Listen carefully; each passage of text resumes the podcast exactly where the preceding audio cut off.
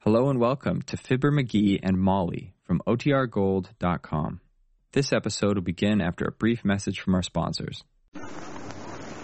Molly, when one thing sticks out straight from something else, how many degrees of an angle is that? That's uh, 90 degrees, dearie. And if the thing sticking out weighs 197 pounds, how much pressure would it take to hold it there? I don't even understand the question.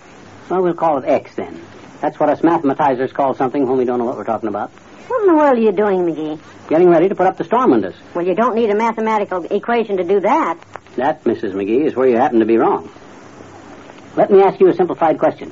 How did we get the storm windows up last year? We borrowed the Toops' long ladder and you put them up. Right. Now you're at the first plateau. The next question, where are the Toopses now? And part two, where is their ladder? The Toopses are on vacation and the ladder's in their garage. Correct again. And now for the mammoth jackpot. Is the garage locked? Yes. Right. All of which means I gotta figure out another way to get up to the second floor.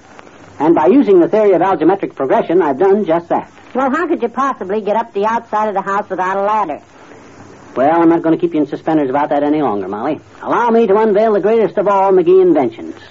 Suction cups filled with glue that attach to the feet.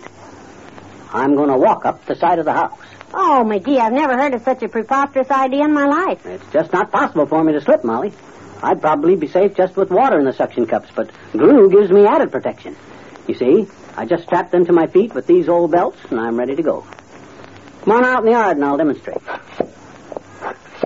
McGee, if you fall from the second floor, I'll have to pick you up with an eyedropper. It's not mathematically possible for me to fall. Got it all worked out on paper. I weigh 197 pounds. I'll be standing on the outside of the house at a 90 degree angle. So, 90 hex equals 197, and x equals 2.2. 2.2 what? I don't know. I haven't got that figured out yet. But I know this is perfectly safe. I just grab a storm window and here I go. Heavenly days, it does work.